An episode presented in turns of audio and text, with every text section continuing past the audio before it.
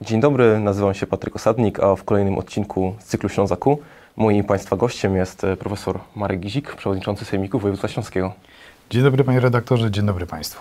Panie profesorze, na początek takie pytanie troszkę dla biografów, ale co Pan robił 25 lat temu zawodowo, kiedy ten samorząd w Polsce, jaki dzisiaj znamy, się rodził? Rozpoczynałem moją przygodę na Politechnice Śląskiej jako doktorant ówczesny. To był początek wyznaczenia moich kierunków rozwoju naukowego.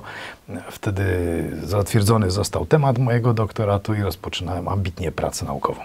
No, w samorządzie tak naprawdę aktywnie zasiada Pan od no, już blisko 9 lat, bo to 2014 rok, pierwsze wybory. Przy takich kandydatach, którzy też w parlamencie już są bądź kandydują tutaj, mam na myśli prezydenta Dziubę, dawnego prezydenta Frankiewicza, to może nie jest Pan żółtodziobem, ale ten staż zdecydowanie krótszy jak na samorządowca. No, zdecydowanie tak, aczkolwiek no, w parlamencie mamy różne problemy do rozwiązania i myślę, że nie tylko jest potrzebny dobry samorządowiec z dużym doświadczeniem, ale także przedstawiciel świata nauki związany z nowoczesnymi technologiami, które znajdują zastosowanie dla medycyny, sportu, obronności, a tym się zajmuje od ponad 25 lat. No to zapytam teraz o te 25 lat samorządu, takie krótkie podsumowanie, jakiś największy sukces tej naszej samorządności, co nam się udało w tym czasie zrobić? Ja myślę, że największy sukces to to, że monopol władzy utraciła władza centralna. Ta autonomia przekazana do samorządów, do województw, dalej na poziom powiatowy i do gmin, to spowodowało, że w zasadzie w tych małych, naszych, lokalnych gminach, gdzie najlepiej znamy problemy, skuteczność działania jest już od tego czasu, od 25 lat, zupełnie na innym poziomie. A największa, no może ciężko, nie chcę tego nazwać porażką, ale coś takiego, co jest do poprawy w tych samorządach, co trzeba rzeczywiście zmienić. Myślę, że bardzo ważne są kwestie finansowe, ponieważ widzimy to, co się dzieje aktualnie. Ten zamach Prawa i Sprawiedliwości jako rządzącego ugrupowania na autonomię i przede wszystkim podgryzanie budżetów samorządów powoduje, że sytuacja ekonomiczna dramatycznie się, że tak powiem, pogarsza, a wiemy, że idziemy w nową perspektywę unijną. Szereg inwestycji, które mogłyby być realizowane z funduszy, nie będzie realizowanych, przypuszczalnie dlatego, że budżety dość skromne, coraz bardziej skromne, czy to gmin, powiatów, czy wojewódzkie, nie pozwolą sobie na to, żeby znaleźć wkład do tych projektów, więc to jest bardzo poważny problem i tutaj należałoby jeszcze raz tak naprawdę przyjrzeć się tym kwestiom finansowym, które podatki powinny zostawać właśnie w samorządach. Wiemy już o tym, że samorząd znacznie lepiej sobie radzi, jest bardziej efektywny, że tak powiem, i bardziej sprawny w tych działaniach, a więc ta decentralizacja państwa powinna jeszcze bardziej pójść w kierunku właśnie przekazania możliwie jak największych kompetencji do samorządów. A ta propozycja Koalicji Obywatelskiej to było przekazanie wpływów z PIT-u i części wpływów z VAT-u do samorządów. Tak, no wydaje się, że wraz z tym budżetem oczywiście przekazane najlepiej, żeby zostały również pewne obowiązki, bo wiemy, że no nie wszystko jest w stanie ze wszystkim sobie radzić poziom krajowy i powiązanie właśnie przekazywania tych części obowiązków plus budżet, który no ze zrozumiałych względów musi być na poparcie tych wszystkich działań, to wydaje się byłoby taką kontynuacją tego zamysłu przekazywania władzy, czy też utraty monopolu władzy poziomu centralnego na poziomy wojewódzkie, powiatowe i gminne. No a co z tymi samorządami tak naprawdę w tej najbliższej przyszłości? Bo ja przesiedziłem 100 konkretów na 100 pierwszych dni rządów, które przedstawił przewodniczący Donald Tusk. Samorząd pojawia się tam zaledwie 2 razy i ta obietnica związana z PIT-em i z VAT-em się tam niestety nie znalazła.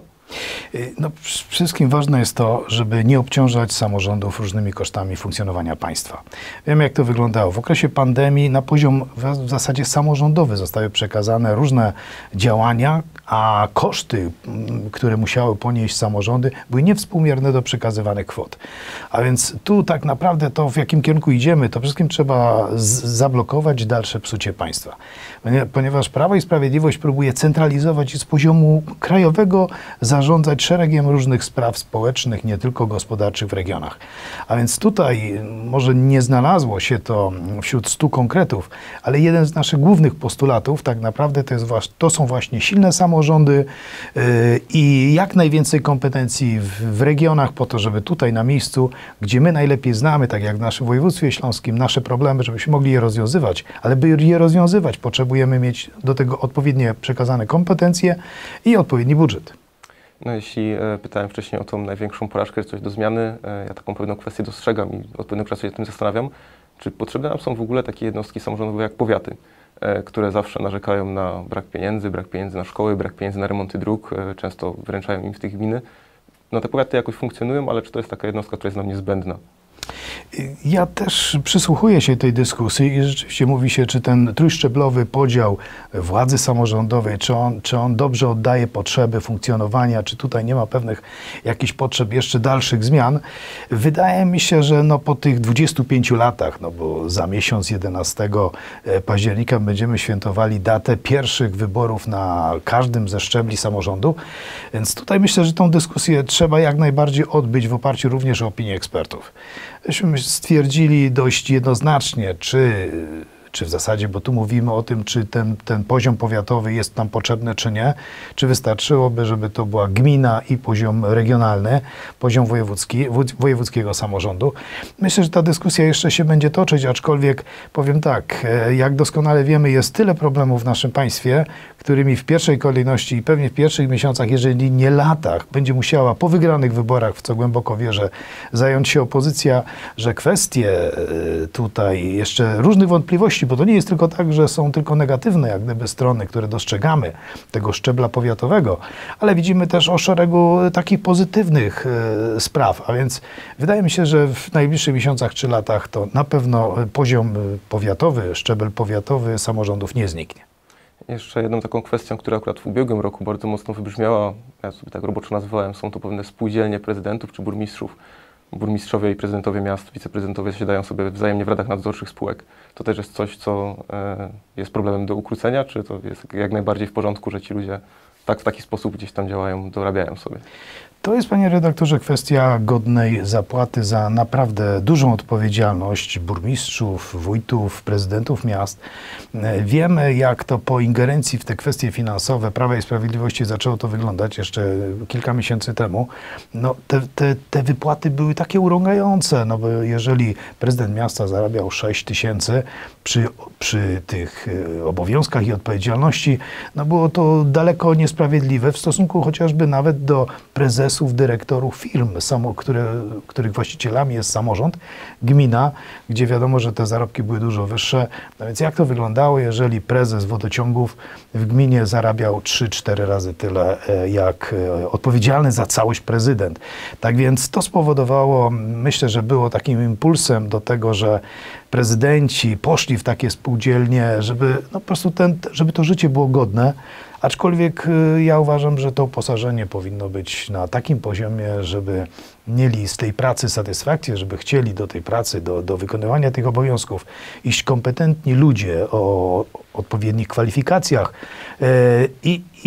a niekoniecznie taka forma dorabiania na zasadzie udziału w spółkach i tak dalej. To absolutnie uważam, że nie jest dobre. No pan sam, jak prowadziłem oświadczenia majątkowe, w żadnej radzie nadzorczej nie zasiada. Jestem w kilku instytucjach, jestem w Radzie Nadzorczej, od razu powiem, naszej przychodni akademickiej Politechniki Śląskiej, ale udział w tej Radzie jest nieodpłatny, tak, także społeczny. Tak, jest to też instytucja akademicka mimo wszystko. No tak, ale ja trochę lepiej zarabiam niż 6 000 netto na rękę i to mi pozwala całkiem godnie sobie żyć, dbać o moją rodzinę, nie myślę o radach nadzorczych i też w nich nie zasiadam. No to jeśli chodzi jeszcze o organizację samorządów, chciałem zapytać o przyszłość naszej Górnośląsko-Zagłębiowskiej Metropolii, ponieważ jest to bardzo istotna część, nawet powierzchniowo czy udziałowo, województwa śląskiego. Co z tymi planami na przyszłość? Pan jest zwolennikiem tak zwanych, w cudzysłowie, wielkich Katowic, czyli stworzenia czegoś na wzór miasta stołecznego? Ja zdecydowanie tak, ponieważ widzimy, że jak spojrzymy na mapę naszego województwa, mamy szereg silnych ośrodków konkurujących ze sobą.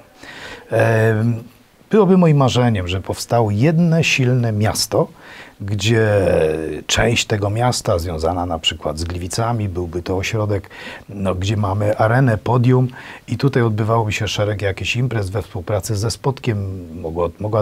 Mógłby to być przykład bardzo dobrej współpracy, a nie rywalizacji. Dzisiaj to też chyba nie jest rywalizacja, aczkolwiek jeżeli to jest jedno miasto z jednym włodarzem odpowiedzialnym za tę instytucję, organizacja różnych wydarzeń, idzie się wtedy ręka w rękę, nie osobno. Może to nie jest najlepszy przykład, bo takich wiele innych przykładów moglibyśmy dać, zarówno w obszarze systemu ochrony zdrowia, edukacja, komunikacja.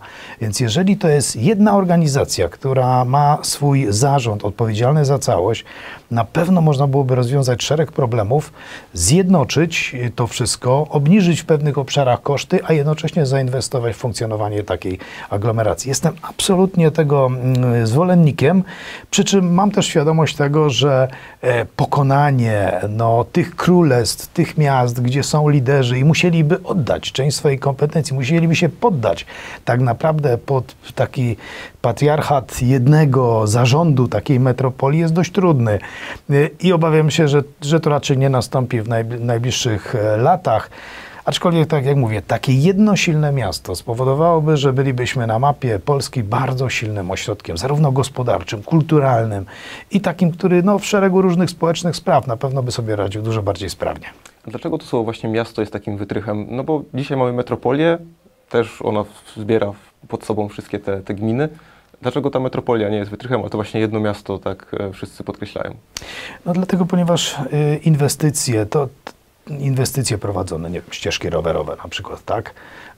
Z poziomu wyższego, takiego, który by jak gdyby miał takie obiektywne spojrzenie na połączoną grupę miast, to spojrzenie jest obiektywne i czasami przy wyborach mniejszego zła, czy też korzyści dla większej grupy osób, odbywałoby się to przypuszczalnie z jakimś skutkiem negatywnym dla mniejszej grupy, ale te decyzje byłyby podejmowane. Dzisiaj, jeżeli mamy w zasadzie liberum veto i mówimy o tym, że pewna inwestycja, która przebiegałaby, załóżmy, na wskroś kilku miast, wymaga zgody wszystkich po kolei, to za chwileczkę się okazuje, że z jakichś powodów jedno ogniwo pęka i wtedy nie mamy skutecznych działań do końca i nie jesteśmy w stanie doprowadzić tego postawionego sobie zadania, celu do skutecznej realizacji. Tak więc jeden taki zarząd, który by spojrzał chociażby na ścieżki komunikacyjne, który by zebrał budżet i zdecydował, że w tym roku decydujemy o tym, że budżet z tego miasta będzie niestety finansował inwestycje gdzieś indziej, ale to będzie dla dobra ogólnego, to jest dzisiaj nie do pomyślenia. Natomiast gdyby to było jedno miasto, to tego rodzaju inwestycje, które dałyby nam po prostu w naszym ośrodku aglomeracji śląskiej, dałyby nam pewne inwestycje, które zamieniłyby się, nie wiem, na wydarzenia kulturalne, zamieniłyby się na wygodną komunikację i szereg innych rzeczy związanych chociażby z systemem ochrony zdrowia, to wszystko mogłoby na pewno dużo lepiej zafunkcjonować. No, pan akurat jest ekspertem od tych spraw naukowych, badawczych. Na naukę w naszym regionie, na podwyższenie jej standardów też by to wpłynęło? To znaczy, ja tutaj akurat niekoniecznie, ponieważ każda z uczelni ma swoją autonomię, ma swoją ofertę dydaktyczną, ma również ofertę realizacji badań i my ze sobą nie konkurujemy, bo powiem tak, każda z uczelni gdzieś wygospodarowała dla siebie pewną przestrzeń działalności. Politechnika Śląska zajmuje się naukami technicznymi, Uniwersytet Śląski, Śląski Uniwersytet Medyczny, Akademia Muzyczna, Uniwersytet Ekonomiczny, również Akademia Wychowania Fizycznego. To są uczelnie, które mają swoje obszary działalności. Może w niektórych gdzieś tam delikatnie nachodzą, aczkolwiek w zasadzie nie są dla siebie konkurencją. Natomiast pozytywne w takiej działalności byłoby dla wszystkich uczelni to, że taka grupa, co zresztą próbujemy to robić, starałaby się bardzo mocno promować Śląsk, naszą aglomerację, metropolię Zagłębiowsko-Śląską-Zagłębiowską Metropolię jako atrakcyjny ośrodek do studiowania w kraju. I można byłoby wtedy i więcej środków zainwestować w promocję, można byłoby zadbać o infrastrukturę dla studentów, akademiki, zadbać o ich pozalekcyjne różne wydarzenia, bogata oferta kulturalna, sportowa i tak dalej, to co dzisiaj młodzież bardzo interesuje. I wtedy wspólnie razem bylibyśmy na pewno bardziej byśmy uatrakcyjniali nasz region. Zresztą my to próbujemy robić. Niedawno podjęliśmy uchwałę jako Sejmik Województwa Śląskiego, żeby wesprzeć ten cały taki proces, strategię uatrakcyjniania naszego regionu dla młodych. Wiemy, że borykamy się z dość dużym, istotnym problemem odpływu naszej młodzieży do ośrodków akademickich innych w kraju. Przegrywamy pod jakim względem? Pod względem pewnej oferty atrakcyjności poza zajęciami, ponieważ jeżeli spojrzymy na rankingi, nasze uczelnie są bardzo wysoko oceniane. Politechnika Śląska jest jedną z uczelni badawczych, gdzie był to konkurs na najlepsze uczelnie w naszym kraju, przeprowadzony przez ministerstwo w oparciu o ekspertów zagranicznych. Jedną z 10 najlepszych uczelni w Polsce jest Politechnika Śląska, a więc na pewno uczelnie mają bogatą ofertę, mamy bardzo silne zaplecze naukowe, infrastrukturę badawczą, natomiast problemem pozostaje to, co ci młodzi ludzie po zajęciach mają robić. Ta niestety oferta jest no, do poprawy i o tym rozmawiamy. Uczelnie publiczne rozmawiają o tym przy wsparciu również samorządu województwa. No teraz też uczelnie nawiązały taką szeroką współpracę, tak, przy projekcie Katowice Europejskim Miastem Nauki. O, to kolejne potwierdzenie, dziękuję, że pan redaktor to poruszył, to jest kolejne potwierdzenie tego silnej pozycji śląskiej nauki na mapie w ogóle europejskiej nauki. No dzisiaj są to Katowice, gdybyśmy żyli w wielkich Katowicach, to te wydarzenia odbywały się też, jak podejrzewam, w Gliwicach, Chorzowie, Bytomiu, też pozwoliłoby to właśnie, tak jak w samorządzie, rozbić troszkę te kompetencje na poszczególne, te mniejsze jednostki. Tak, no, można byłoby znacznie sprawniej tym wszystkim pokierować, choć muszę powiedzieć, że uczelnie już od kilku lat zaczęły ze sobą coraz lepiej współpracować, dostrzegając, że wspólnie mamy w tym jeden interes. Ten interes to jest właśnie zatrzymanie naszej młodzieży, naszego województwa w naszych ośrodkach akademickich, ale najlepiej chodzi też o to, żeby przyciągnąć kandydatów szkół, którzy kończą matury z innych województw i ze świata również. No to na koniec chciałem się zapytać o współpracę między metropolią a województwem, bo to u nas jest ta wyjątkowa sytuacja, gdzie do tego poziomu samorządowości gminy, powiaty, województwo jest jeszcze metropolia. Ta współpraca się układa dobrze, źle?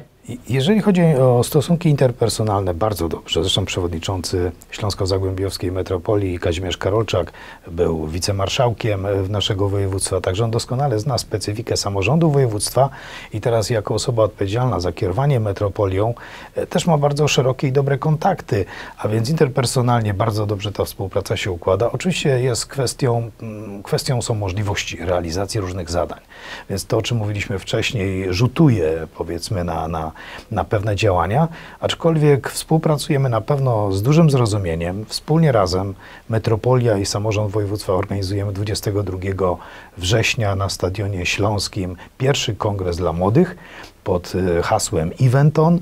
W trakcie tego jednodniowego kongresu, mamy nadzieję, że w kolejnych latach będą to kilkudniowe i będzie ta impreza lepiej wypromowana, ale w trakcie tego jednego dnia Eventonu mamy spotkania z ciekawymi ludźmi, mamy koncerty. Chcemy zapoczątkować serię wydarzeń i w ogóle przymierzyć się do strategii, która zamieni nasze województwo na województwo atrakcyjne dla młodych. Tutaj, żeby młodzi mieszkali, studiowali, pracowali. W takim razie zapraszamy wszystkich 22 września na Stadion Śląski i okolice. Przypomnę, że naszym gościem był profesor Marek Gzik, przewodniczący Sejmiku Województwa Śląskiego. Dziękuję bardzo. Dziękuję panie redaktorze, dziękuję państwu.